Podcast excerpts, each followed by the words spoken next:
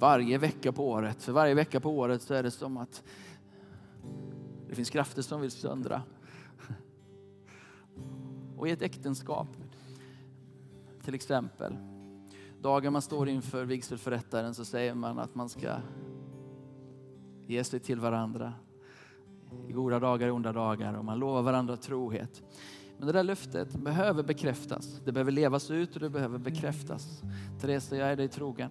Therese, jag är din. Vi har varit gifta i snart 16 år, men det är sant och jag behöver bekräfta det. Jag behöver göra det inför henne och jag behöver göra det publikt. Men så är det med alla relationer någonstans, att vi får skydda det genom våra ord och säga att vi står tillsammans. Vi väljer att vara ett. Vi väljer att stå tillsammans. För det finns så mycket söndring i den här världen. Söndring mellan generationerna. Söndring mellan etnisk bakgrund. Söndring mellan könen. Överallt så sker det här. Men vi kan få tajta de här gapen genom att tala ord av välsignelse, av liv. Orden blir helande och läkande. Jag vill det inte illa, jag vill vara nära, jag vill dra mig nära. Så vi ber Fader idag för, vår, för våra egna liv, för våra egna hjärtan, att de inte skulle vara söndrade. Ber för våra familjer, där söndrande krafter råder just nu mellan makar. Vi ber om att din, din frid och din helhet och din försoning skulle komma, Herre. Vi ber för familjer mellan föräldrar och barn där det råder söndring, Herre. Vi ber om motsatsen idag. Vi ber att ditt rike ska komma med försoning, Herre. Vi ber över vår församling, Herre. Vi ber över helheten av församlingen, Citykyrkan, CKS och CCI och CCK och allt vad vi heter. Vi ber om en enhet och en, en större bild av vilka vi är tillsammans. Så att den bilden är rikare och den är mångfaldig och den är vacker, för den liknar dig. Och vi ber att vi ska överallt där vi går fram på våra arbeten vara sådana som stiftar frid och fred och motverkar splittring och söndring.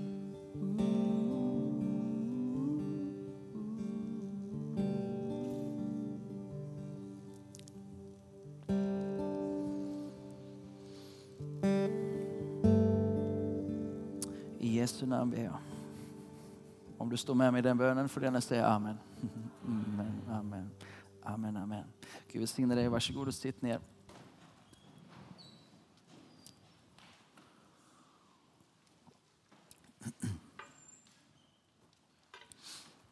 Och välkomna till Citykyrkan. Om du inte har blivit välkomnad av någon så ehm, gör jag det nu. Eh, tack Alfred och team. Vi kan uppmuntra dem också. Tack ska ni ha. Och ljud, ljudtekniker Rasmus, du gör ju det här jättebra ju.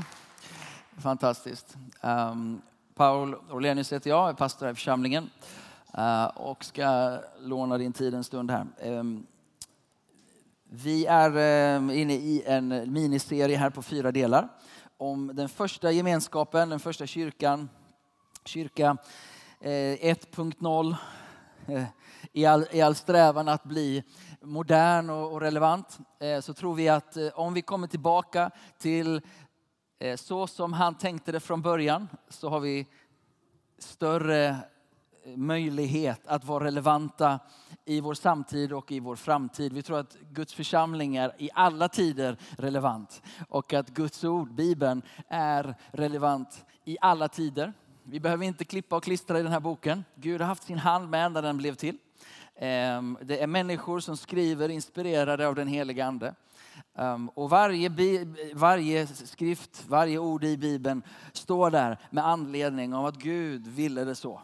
Ehm, så det här är tillförlitligt. Om du vill veta varför så får du gå bibelskola. Men eh, det finns goda argument för det. Så är det. Och vi är idag på punkt del två. Jorge gjorde det fantastiskt bra förra söndagen om dopet. Tack ska du ha. Eh, la, la liksom den grundstenen på plats, troendedopet. Och vi hämtar en text, eh, vi hämtar texten ifrån Apostlagärningarna där vi läser just om eh, den första församlingen. Okej, okay, har du Bibeln med dig så eh, kan jag bara påminna dig om sammanhanget. Där är kapitel 2 och vers eh, 41 eh, och så läser jag vers 42 idag också. De som tog emot eh, hans ord, att Petrus har predikat, de döptes och så ökade antalet lärjungar den dagen eh, med omkring 3000. Och så står det att de höll troget fast vid eh, fyra saker här i just den, den här versen. De höll fast vid apostlarnas lära, eller apostlarnas undervisning. De höll fast vid gemenskapen. De höll fast vid brödsbrytelsen, som är nattvarden. Och de höll fast vid bönerna. Ehm, och bönerna, låt mig bara få kommentera. Vi, vi, vi har mycket böner här i huset och det är faktiskt så. Vi, vi lyfter upp tisdag klockan 18 lite grann för att det är lättast för folk att komma. Men alla de här bönetillfällena kuggar i varandra det, det, det, är inte storleken och antalet, utan det, när vi ber och när vi kommer samman eh, så är det så viktigt. Det kuggar i varandra och jag är så glad att vi har böninitiativ både dagtid och kvällstid. Och tack till er alla som är med och ber. För varenda en som vänder sig i bön till Gud gör skillnad. Ehm, så tack för att du osjälviskt ger av din tid eh, och ber och söker Gud. Eh, I alla fall så. Eh, så står det då att de höll fast vid apostlundervisning. Och vad var apostlarnas undervisning då? Ja, det är hämtat där man kan spegla det ifrån missionsbefallningen. Och det har du i Matteus 28 och 19-20 där. Jesus säger, gå därför ut och alla folk till lärjungar. Döp dem i Faderns, Sonens och den helige Andes namn, som Jorge predikade om förra söndagen. Och lär dem att hålla allt vad jag befallt er. Allt vad jag befallt er, där har du Eh, en, en koppling till det som vi läste där uppe då. Apostlarnas undervisning. Vad är det de undervisar? Ja, de undervisar allt det Jesus har befallt dem. Så det här är inte deras undervisning utan det här är den undervisning som Jesus har lämnat över till dem. Det är Jesus som är trons upphovsman och fullkomnare. Det är Jesus som startar hela den här rörelsen som vi finner 2000 år senare samlar några hundra här till exempel och består av ett par eh, miljarder människor. Det är Jesus som är trons upphovsman och fullkomnare. Det är han som har copyright på, eh, på originalet. Eh, det är han som instiftar det här. Och sen lämnar han över det här till apostlarna, de första lärjungarna. Som i sin tur ska lämna över det till kommande generationer av lärjungar. Och så pågår den här successionen av överlämning. Och under vägen så får vi också samlat den undervisningen i Bibeln. Eh, men ehm, om vi idag ska ge oss på konststycket att försöka någonstans hitta ett koncentrat. Vad är kärnan i, i de här tusen eh, sidorna? Eller vad det nu kan vara i din bibel. Ehm, och då är det så förnuligt, mina vänner, att, Ehm, att, att, att eh, vi har förutom Bibeln även ärvt av lärjungar en trosbekännelse. Och jag skulle idag då vilja använda trosbekännelsen som ett koncentrat av det som är kärnan av evangelium. Okay?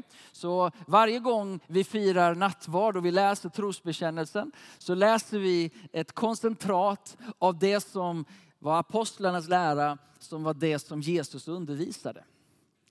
Och, eh, och jag har ju bara några minuter på mig, Gud välsigne mig och er som lyssnar. Men eh, vi, vi hoppas att vi tar det här då. På pingstdagen, alla ni som tolkar, pratar jag för fort? Är det okej? Okay? Det är bra. Berit, bra? Ja, ja, du får hejda mig så att jag inte kommer in i, i Jakobs eh, tempo i predikan. Min bror. Han är livsfarlig. Eh, men i alla fall, eh, i att prata snabbt. Livsfarlig på andra sätt också för den delen, men i alla fall. Eh, den här dagen, pingstdagen, då vi läste den här texten, då är det så att då har Petrus predikat. Anden faller och sen predikar Petrus. Och om du tittar på vad det är han predikar, då är det så förnuligt att det är just trosbekännelsen, i princip varje punkt i trosbekännelsen predikar Petrus på, på pingstdagen. Eh, du får köra den checken själv. Det är några saker som kommer i sammanhanget, till exempel de heligas gemenskap och, och sådär. Men det finns där, hela grejen finns där. Han predikar att Fadern har sänt Sonen. Eh, han har predikat att Sonen eh, dör, uppstår. Eh, han predikar att det finns förlåtelse för synderna i Jesus. Hela den predikan är trosbekännelsen. Okay? Och det är det vi då är kallade som lärjungar, att fortsätta att predika trosbekännelsen. För det som händer det är att trosbekännelsen ger upphov till tro och dop. På pingstdagen så lyssnar de och det står att de blir träffade i sina hjärtan. Och sen vad ska vi göra? Omvänd er, låt er döpas så ska ni få syndernas förlåtelse och den helige ande. Två punkter i trosbekännelsen. Och vad som händer då, det är att de har inte bara hört trosbekännelsen, utan de låter sig döpas och ge sig själva till trosbekännelsen. De ger sig själva till tron, till trons upphovsman. De ger sig till någon, men också något han har sagt. Och det är ganska intressant det är ytterligare en annan predikan som jag har hållit för tre år sedan här. Eh, men, men om du tittar på så många gånger ordet lära uppkommer, eh, finns i Nya Testamentet. De gav sig till läran, de beskyddade läran, läran frälste dem, läran, läran, läran. Oerhört viktigt att inte skilja personen Jesus från läran om Jesus. För du kan gå in i vilket new age-sammanhang som helst och du kan vifta med Jesus och det är ganska okej. Okay, så länge du inte viftar med hans lära om du säger så. Eh, det finns många som vill uttala namnet Jesus och dra nytta av det. Men vem vill underordna sig eller böja sig eller ta emot honom så som han själv beskrev sig och Guds riket som han beskrev det. Så vi kan inte separera personen Jesus från läran som Jesus ger oss. Okej? Okay? Så när de, tro, när de väljer att tro och väljer att döpas, då döps de in i läran. Skulle jag vilja säga idag. Man döps in i ett sätt att se på livet. Man döps in i en världsbild om hur Gud är och världen är till och allt det synliga och osynliga. Du döps inte till Jesus för att sen klippa och klistra och få ihop den Jesus som du tycker för stunden är bra. Vi döps till Jesus och det han gav till apostlarna, som apostlarna gav vidare till lärjungar, till andra lärjungar. Och så har det här fortsatt och det är det vi ger oss till. Är ni med? Ja, det här är jätteviktigt därför att det är genom då, om vi använder trosbekännelsen som vi gjorde för några år sedan när vi predikade här. Om vi låter vår världsbild formas av trosbekännelsen. Då får vi en sann världsbild. Då får vi en hel världsbild. Då får vi en holistisk världsbild som funkar och som det går att leva i. Dessutom i evighet. Okej, okay? så genom predikan så kommer tro. Tro bekräftas sen genom dopet att jag vill leva, följa, bli lärjunge till den här läran. Läran blir nu det som är Jesu befallningar, det vill säga det som Jesus säger till lärjungarna, lär dem att hålla allt vad jag har befallt er. Så du hamnar i en resa nu där ditt liv och mitt liv formas efter hans levande ord livgivande ord om du vill. Så vi formas efter hans sätt att leva. Läraren beskriver vem han är och hans undervisning. Och det är sen vad vi i nattvarden tar emot. I nattvarden så kommer vi tillbaka till samma Jesus, samma lära och säger ja igen. Vi tar emot det här förbundet. Vi tar emot det här kontraktet, den här dealen, det här, det här som han har erbjudit oss i Jesus. Och vid nattvardsbordet, det hade ju varit underbart att ha det här. Eh, nästa söndag Mildred, så predikar jag om nattvarden. Kan vi ha extra nattvard nästa söndag? När jag är inne i de här grejerna då känner jag så här, men vi firar nattvard varje söndag. Jag bara älskar nattvarden. Särskilt när man predikar det. Hur som helst, vi får se om det. Men eh, nattvarden är, är en förbundsmåltid. Det är en plats som ett språkbruk hämtat från en, liksom gamla testamentet. Men, men det är något otroligt både intimt och nära. En överlåtelse. Eh, en överlåtelsemåltid mellan två parter. Och i den här förbundsmåltiden så är det inte någon, det, det, det är bara en part som ger och det är en part som tar emot. Och den som ger är Gud och den som tar emot är du och jag. Och det vi tar emot, för att du ska förstå och tänka till när du tar nattvarden, det är att du kommer tillbaka till trosbekännelsen. Du kommer tillbaka till grunderna och liksom kärnan av evangelium. Tänk att få fira nattvard och bara säga ja, jag tar emot det här. Tack Gud för att du är min fader. Tack Gud att du sänder sonen. Tack Gud för helige ande. Tack Gud för den heligas gemenskap. Tack Gud för syndernas förlåtelse. Tack Gud för att du ska ge mig en ny kropp. Tack Gud för evigt liv. Idag i nattvarden så tar jag emot det här och jag bekräftar och eh, förankrar mig i det du har gett. Och sen så finns den andra sidan av den apostoliska trosbekännelsen vi tittar på idag. Det är att den är apostolisk i två bemärkelser. Den är apostolisk i bemärkelsen förankrad i apostlarna, eh, de första lärjungarna. Den är också apostolisk i den bemärkelsen att den är utsändande. Den sänder oss ut till en sargad värld, till en trasig värld, till en ofullkomlig värld. Att vara ljus och salt där vi går fram. Så när vi samlas i kyrkan så förankras vi i kärnan av evangelium för att gå ut och sen vara salt och ljus. Och när vi förankras väl här, då kan vi göra skillnad där ute i den heliga Andes kraft. Så vi är apostoliska i bemärkelsen att vi är förankrade bakåt. Och vi är apostoliska som kyrka i den bemärkelsen att vi är sända utåt. Och varje gång vi firar nattvard så tar vi emot förankringen för att bli starkare på vår arbetsplats.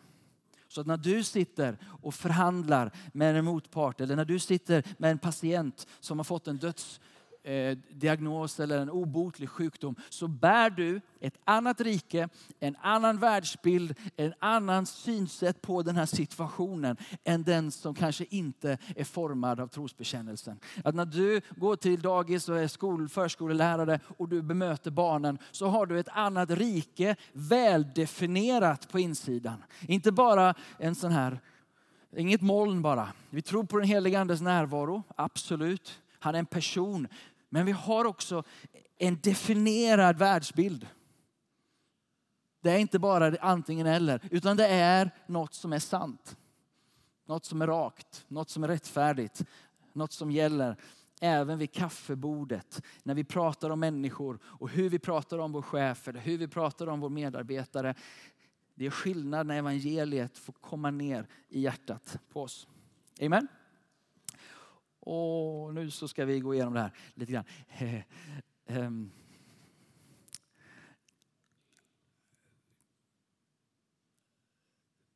Pantokrator.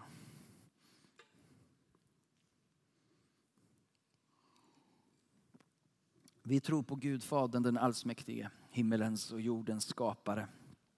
Nistenska trosbekännelsen säger också skapare av allt synligt och allt osynligt. När jag studerade det här lite grann förra omgången när jag undervisade här så, så fastnade jag just vid det här pantokrator. Det är ett grekiskt ord. Det, panto betyder allt, krator betyder råd, den som råder. I, vi, vi, vi säger så här, vi tror på Gud Fader allsmäktig. Och det här med Guds allsmäktighet får vi ibland problem med. Därför att om Gud är allsmäktig, varför så mycket ondska? Om Gud är allsmäktig, varför är jag sjuk? Om Gud har all makt, varför ser det då ut som det gör? Det här med allrådande, pantokrator, ger en liten annan vinkling på det.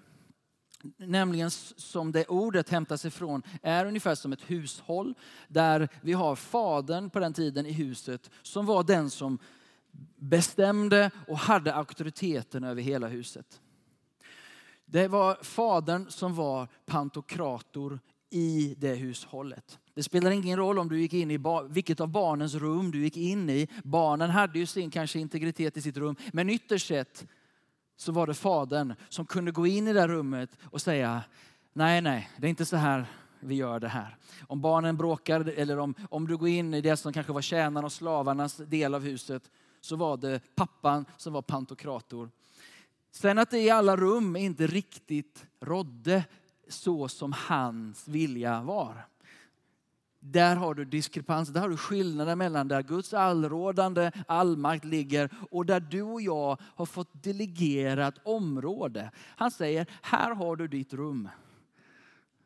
Här är jag.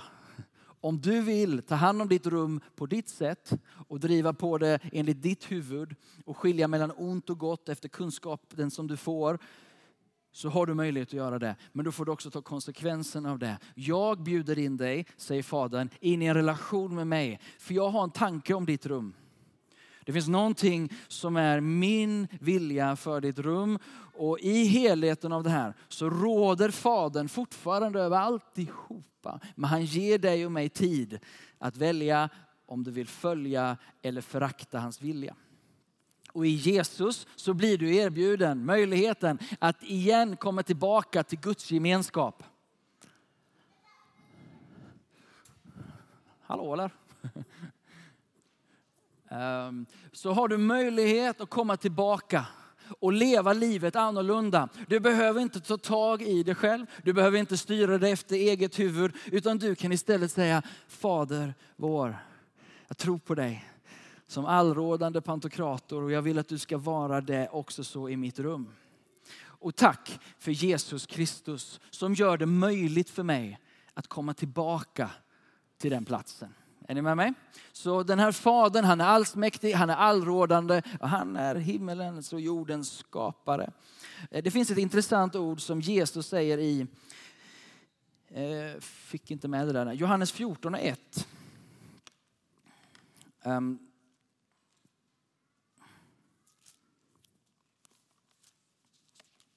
Han säger så här, låt inte era hjärtan oroas. Tro på Gud och tro på mig. I min fars hus finns många rum. För i min fars hus finns många rum. Oroa dig inte. Gå inte din egen väg. Kom tillbaka till tron, trons, trons bekännelse, det jag har gett er. Och min fader han har många rum. Vill du anförtro ditt rum till Fadern? Vill du anförtro honom att vara din fader och din Gud? Eh, och, och det här är en inbjudan till dig som är här idag, som inte har överlåtit ditt liv och ditt hjärtats rum till honom. Han erbjuder dig idag. Han kommer aldrig tvinga dig. Men han säger, låt mig få vara din fader. Låt mig få vara din pappa. Vill du bli mitt barn? Vill du vara en del av min familj? Så kan han få bli din fader, din pantokrator och du kan få luta dig in i hans trygga famn. Han har gett oss ett stort utrymme och ibland kan man undra vad i hela världen, varför tar han inte tag i det lite mer? Men han har gjort det. Och nu har du och jag en möjlighet att välja att ta hans erbjudande eller förakta hans erbjudande och gå våra egna vägar. Jag tycker det låter mycket bättre att följa Faderns vägar. Han har ju trots allt skapat himmel och jord. Känns ju som att han har lite koll ändå. Ehm, så vi låter oss, det är en inbjudan, luta oss in i Gud som vår fader. När vi bekänner honom så bekänner vi ett barnaskap till Gud. Inte rädsla för, inte underkastelse, utan trygghet, eh, vördnad naturligtvis, men en djup, djup kärlek. Vidare så tror vi på, det här är kärnan, om, om man ska vara kristen, om jag uttrycker mig så här, då behöver man tro på det här. Man kan inte hålla sig till Jesus utan det här. Okay? Vi tror och på Jesus Kristus, hans enfödde son, vår Herre, vilken är avlad av den helige Ande, född av jungfrun Maria. Och i den svenska står det också att han är sann Gud. Det är en förtydling av trosbekännelsen. Sann Gud av sann Gud. Han är född, inte skapad. Och han är av samma väsen som Fadern. Det det står där, det är att Jesus är lika mycket Gud som Fadern.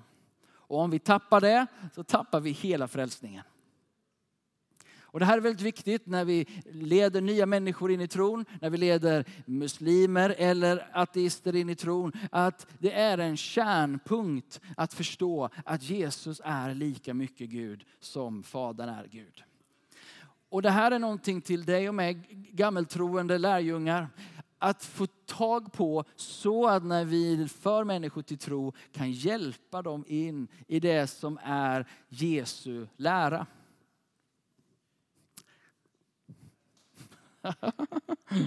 Okay? För egentligen borde det vara så att var och en av oss här inne i det rummet som på Jesus tror och följer honom skulle kunna ta en annan människa och göra resan och göra en ny lärjunge. Och här är ett tips då från coachen och det är att ta, ta tag i trosbekännelse till att du någonstans, de här 12 artiklarna, så jag går inte igenom det riktigt så, men att det här landar. För när du och jag gör lärjungar så är det här en bra, liksom bara gå igenom med. Och dessutom är det så här att om man nu pratar bara nu alla fantastiska muslimer som kommer in i tron, det är att om de ska pröva sitt, eh, överhuvudtaget få bo i det här landet, så behöver de kunna trosbekännelsen och en rad andra saker för den delen. Och då är det ju rätt bra om vi som är troende här kan trosbekännelsen. Typ. Och inte bara recitera den, men faktiskt förstå djupet och det stora och det fantastiska som vi har fått i trosbekännelsen. Att när vi trycker på den knappen, då är det som att vi trycker på en hel evighet av, av, av, av himmelsk närvaro i Jesus Kristus. Det är, en, det är en knapp som öppnar upp himmelen för oss.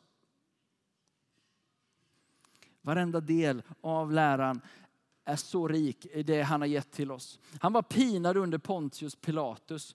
Det här är ju väldigt intressant att den här mannen får plats i trosbekännelsen. Det, det hur han lyckades med det.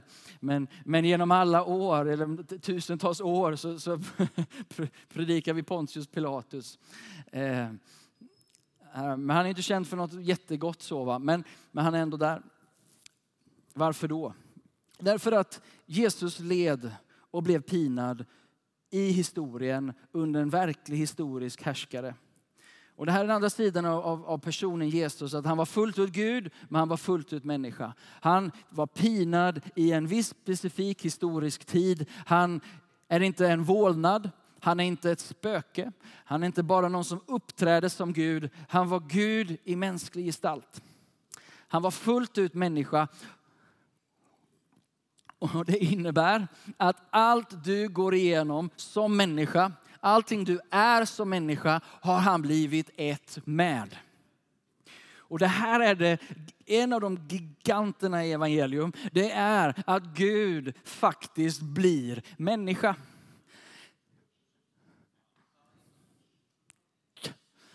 Jag menar, om vi någonstans kan be den helige Ande måla upp bilden av hur stor Gud är. Och ska allt detta som Gud är få plats i en liten människa. Och överhuvudtaget göra den resan att lämna allt av gudomlig frihet till gudomlig begränsning i en människa. Om vi får kalla det så utan att vara heretisk. Alltså någonstans bara, jag väljer att begränsa mina gudomliga attribut till att leva som du och jag. Med nageltrång och, det kanske han inte hade, vad vet jag. Men allt vad det innebär att vara människa. Han gick igenom puberteten. Han gick på toaletten. Han gick igenom hela resan. Varför? Därför att han älskar dig så gripande mycket. Därför att han är så engagerad för dig och i dig och allt med dig. Allt vad du pysslar med, med din fysiska kropp. Och det här är så bara antignostiska påståenden. Det gnostiska som handlar om att nej men det enda som betyder något är att vara andlig. Det enda som betyder någonting är att vara liksom här uppe någonstans och, och, och virvla omkring i något andligt här uppe. För det är där Gud är. Ja, men inte bara. För om det var så då hade han inte blivit människa. Då hade han uppträtt på berget Horeb igen och sagt att ni ska minsann tillbe mig. Och så hade det gått ut ett våldsamt muller över hela jorden och alla bara, aj, aj, sir. Så hade han fått sina underkastade människor. Men han ville inte det. Han ville ha deras kärlek, han ville ha deras affection, deras hjärtan. Så han blir som en av oss och han engagerar sig i ditt liv. Och kan du tro att han är intresserad av din vardag? Kan du tro att han är intresserad av ditt arbete, ditt plugg just nu? Hur du är mamma, hur du är pappa, hur du hanterar livet. Han vill hjälpa dig. Trosbekännelsen finns där som ett, bara ett stort ja över ditt liv. Jag är för dig människa, jag är med dig människa, jag är där för dig människa. Jag blev människa för att du ska fatta att jag är för dig. Jag blev människa till det yttersta. Jag blev ett med dig till det yttersta. Jag är engagerad. Hallå? Din Gud, den du tror på, den du i nattvarden säger ja och amen till. Han är fullt ut för dig, med dig. Han är fullt ut för din hälsa, ditt psykiska mående, hur du hanterar ditt liv, hur du mår i din kropp. Det är superviktigt att komma till bönen. Det är superviktigt att vara i församlingen. Där har vi förankringen, där vi påminns om den tro vi har gett oss till. Och sen så händer någonting med dig och mig när vi tar emot nattvarden eller när vi tillber tillsammans. Det är att vi styrks i den här identiteten som jag nu predikar. Predikar Kristus in i dig.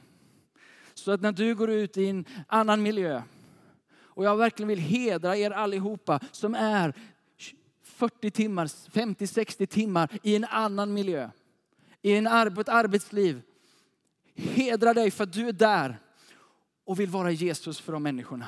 Att du är där och du tar dig an de människorna. Du älskar de människorna. Du ser dem genom evangelium och du har ett hjärta för att de också ska få smak på denna Jesus. Att de också ska få del av och där är du och du kämpar och är du förskollärare, hur många blöjenbyten du håller på med. Där är du i det, i det skitiga. Eller om du jobbar på äldrevården och du behöver ta hand om människor i den delen av livet. Men mitt där så är det här lika sant. Han blev människa så att du kan bli en människa full av honom. Full av honom. He became human so you can become divine. Han blev människa så att du kan bli gudomlig. Inte att du blir Gud, men så att du kan bli fylld av Gud. Trosbekännelsen är helt fantastisk. Jag fastnar, jag vet. På tredje dagen så uppstår han. Hope. Hopp, hopp, hopp, hopp. Det finns ingenting, inget mörker, ingen död, ingen synd, ingen sjukdom, inget hopplöst som är tillräckligt långt och trasigt bort från Gud för att Guds uppståndelsekraft inte kan verka just där du är nu.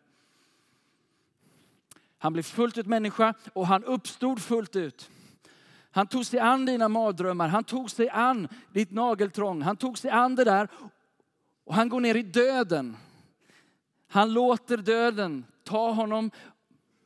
Men kärleken är starkare än döden, Gud är starkare än döden och som människa uppstår han så att han också kan väcka allt mänskligt till liv. Halleluja. Han kan väcka allt det trasiga till liv. Han kan ta sig an vilken människa, vilken situation som helst. När vi bekänner vår tro på Jesus och säger vi att han är uppstånden från de döda, då exploderar det i andvärlden. Det, det är it's vibrant. Jag vet inte varför jag pratar engelska idag, men svenskan är så fattig. Det, det, det vibrerar i andevärlden. För samma kraft är ni med? Pingstpredikanten nu då. Med samma kraft som uppväckte Jesus ifrån de döda. Samma kraft. nu kommer ni igång lite. Med samma kraft. Det spelar ingen roll hur vi säger det. Det är samma kraft. Samma kraft. Ta sig an din död, ta sig an din synd, ta sig an din sjukdom, ta sig an din brist, ta sig an dig. Och inte bara nu, men för evigt. Nu bläddrar jag här. Hej vilt. Han är på Faderns högra sida, han är Guds högra hand nu. Och därifrån så kommer han tillbaka, han kommer få döma levande och döda. Underbart att Jesus ska vara den som dömer mig. Jag är så tacksam för att han som, som, som mötte kvinnan, en prostituerad, nej, den äktenskapsbryterskan som han har framför sig i sanden, slänger, fariséerna slängt fram henne där. Vi tog henne på bar gärning.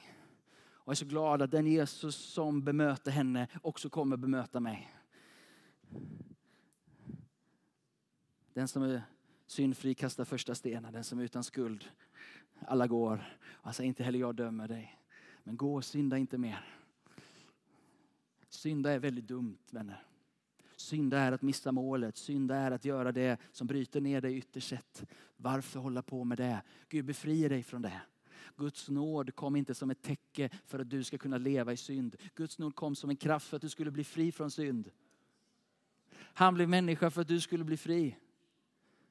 Nåden är där som verkar till att frikänna dig både i domen men också i verkligheten till att leva fri från syndens konsekvenser och bojor. Han kommer igen och han kommer döma oss och han kommer att hjälpa. Och därför så här, det är jättebra att vi inser att imorgon när vi går till jobbet och hur vi lever och hur vi gör i det fördolda, det kommer upp i dagen någonstans. Förhoppningsvis inte i tidningen, men i, i, i ljuset. Gud är den som ser i det fördolda mina vänner. Och Gud är den som belönar det han ser i det fördolda. Det vi har gjort för att få människors uppmärksamhet, då har vi fått vår belöning, säger Jesus. Men om vi lever ett liv i det fördolda, mina vänner, ett liv med Jesus, då ser Fadern det och han säger, jag ska belöna dig för det. Tänk på allt det du gör den kommande veckan. Om vi tar de här vardagssituationerna som ingen ser. Ska du plocka upp det där skräpet på backen eller inte? Ska du, ska du dra upp skräpet som ligger på toaletten? Du har varit inne på toaletten, det är helt fullt med skräp på golvet. Någon annan har slängt skräpet. Ska du plocka upp det eller inte? Ja, det är inte frälsningsavgörande om du gör det eller inte. Det kan jag lova dig. Men det är något vackert inför Fadern när hans barn ska plocka upp skräpet från någon annan. Det är bara evangelium just där. Jesus plockar upp ditt skräp, du plockar upp någon annans skräp. Jesus förlåter dig dina synder, du förlåter någon annans sina synder. Det var helt konstig svenska, men i alla fall. Ni fattar. Okej? Okay? Vi tror också på den helige ande. Okay? Så de tre stora satserna i evangelium, eller säger trosbekännelsen är ett, vi tror på Fadern, två, vi tror på Sonen, tre, vi tror på anden. Anden given och är man eh, katolik så tror man att anden är given av Fadern och Sonen. Och är man ortodox så tror man att anden är given av bara Fadern. Eller hur bibelskoleelever? Det har vi kollat på i veckan här. Ehm, vi tror på den helige ande. Vi har fått del av gudomlig natur på det sättet att Guds ande nu bor i oss. Gud är inte långt borta, han är med oss. När du går ut i din arbetsvecka så är du inte ensam, han är med dig. Och Jesus säger så här, när lärjungarna försöker hålla tag i Jesus och säger gå inte, gå inte. Nu, det är ju nu festen börjar, det är nu du ska sitta på tronen. Det är nu, det är nu du ska upprätta riket eller? Kom igen Jesus, säg det, säg det. Nej, det är bättre för er att jag lämnar för då ska jag ge er, då ska Fadern sända den heliga ande.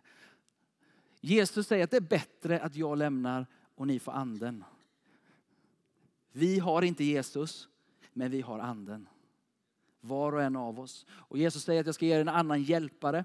En annan hjälpare som på samma sätt har lärt lärjungarna, som Jesus lärde lärjungarna om Guds rike, så skulle vi få en annan hjälpare som på samma sätt som Jesus visar oss livet i riket.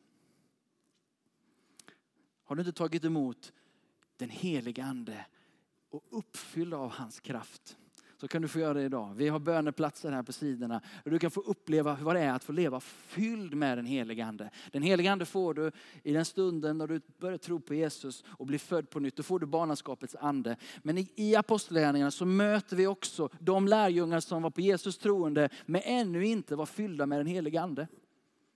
Det går att vara kristen utan att vara helt fylld av anden.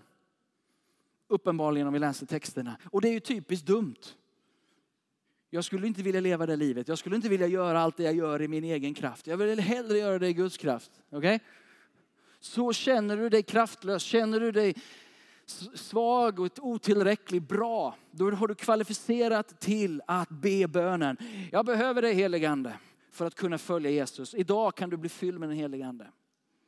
Och leva ett liv i den helige Andes kraft istället. Okej? Okay? Ja, vi hetsar igenom. Vi tror på en helig allmänlig kyrka, det heligas förbund, samfund. Det är församlingen, den stora världsvida kyrkan som tillsammans är hans kropp.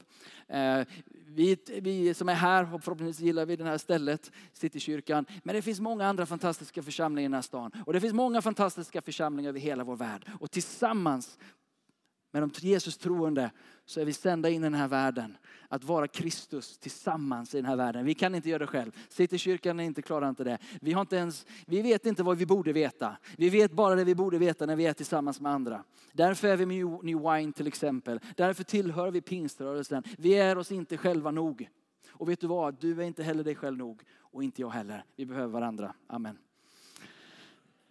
Syndernas förlåtelse, total syndaförlåtelse av dina dåtida synder, dina nutida synder och dina framtida synder. Och dessutom synderna som andra har gjort mot dig. I evangelium så hjälper han oss med allt detta. Det får bli en annan predikan. Han kommer tillbaka och då, när han kommer tillbaka, då ska du få en ny kropp min vän. Halleluja för det. Då är det en kropp som inte har några allergier. Det är inga, inga skav, eh, inga sjukdomar, ingen cancer, ingen död. Du får en ny kropp som lämpar sig för evigheten och i evighet ska du få vara med honom. Det ska bli så härligt. Jag ser fram emot det när Jesus kommer tillbaka. Jag vet inte vad du känner inför Jesu andra tillkommelse, men den är sann och den är på riktigt och han kommer, han kommer snart. Och då då blir det åka av ska jag säga det. För det blir inte sämre än vad vi har här. Då blir det en uppgradering av alltihopa. Och det är ett och annat som måste brinna, det är ett och annat som måste skaka. Och allt det där skakar vi av oss och så blir vi lite lättare på stegen. Men nog ska vi fortsätta att ha äventyr. Det kan inte bli sämre. Det är inte något moln och någon harpa, utan det är ett liv på riktigt. Då, då blir det ett uppgraderat liv. Då blir det 2.0 mina vänner. Alfred, nu har jag predikat klart tror jag. Amen!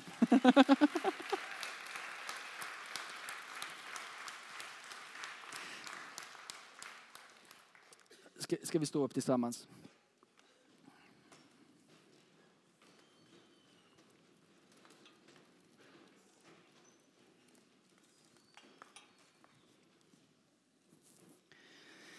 När eh, Petrus hade predikat på pingstdagen så sa han inte exakt det jag har sagt här idag, men han predikade trosbekännelsen. Och han talar om att det finns ett liv med Gud som väntar. Eh, och han har sänt sin son för att göra det möjligt. Att få syndernas förlåtelse och komma tillbaka och leva ett liv tillsammans med Gud för evigt. Och så står det att det högg till i hjärtat på de som lyssnade och de kände att jag behöver göra någonting. Vad ska jag göra? Och idag så kanske du sitter här och du vet inte om du har gett dig själv till Jesus och Jesus har fått ge sig själv till dig. Men den här söndagen, medan David eller Alfred spelar lite grann, så vill jag ställa den frågan. Om du är här idag och du behöver, du vill säga ja förstått lite mer idag kanske. Det är, det är någonting som rör vid dig när jag, när jag talar och du vet att jag, du vill ha ett liv med Gud. Och du vill börja en resa med Jesus. Och det kanske inte är så att du är där att du liksom säger, ah, jag köper hela paketet, jag förstår inte hela paketet. Och det är ingen av oss som gör det riktigt. Men, men vi, vi har smakat och sett att något är, är fantastiskt gott. Så är du här idag så skulle jag vilja be för dig som är där. Sen skulle vi också vilja bjuda in dig och be tillsammans med dig och leda dig till Jesus. Men om du är där någonstans att det högg till ditt hjärta här idag på ett eller annat sätt. Skulle jag kunna få be för dig så medan vi andra är bedjande, vi kan, vi kan stänga våra ögon och, och bara vara inför Gud en liten stund.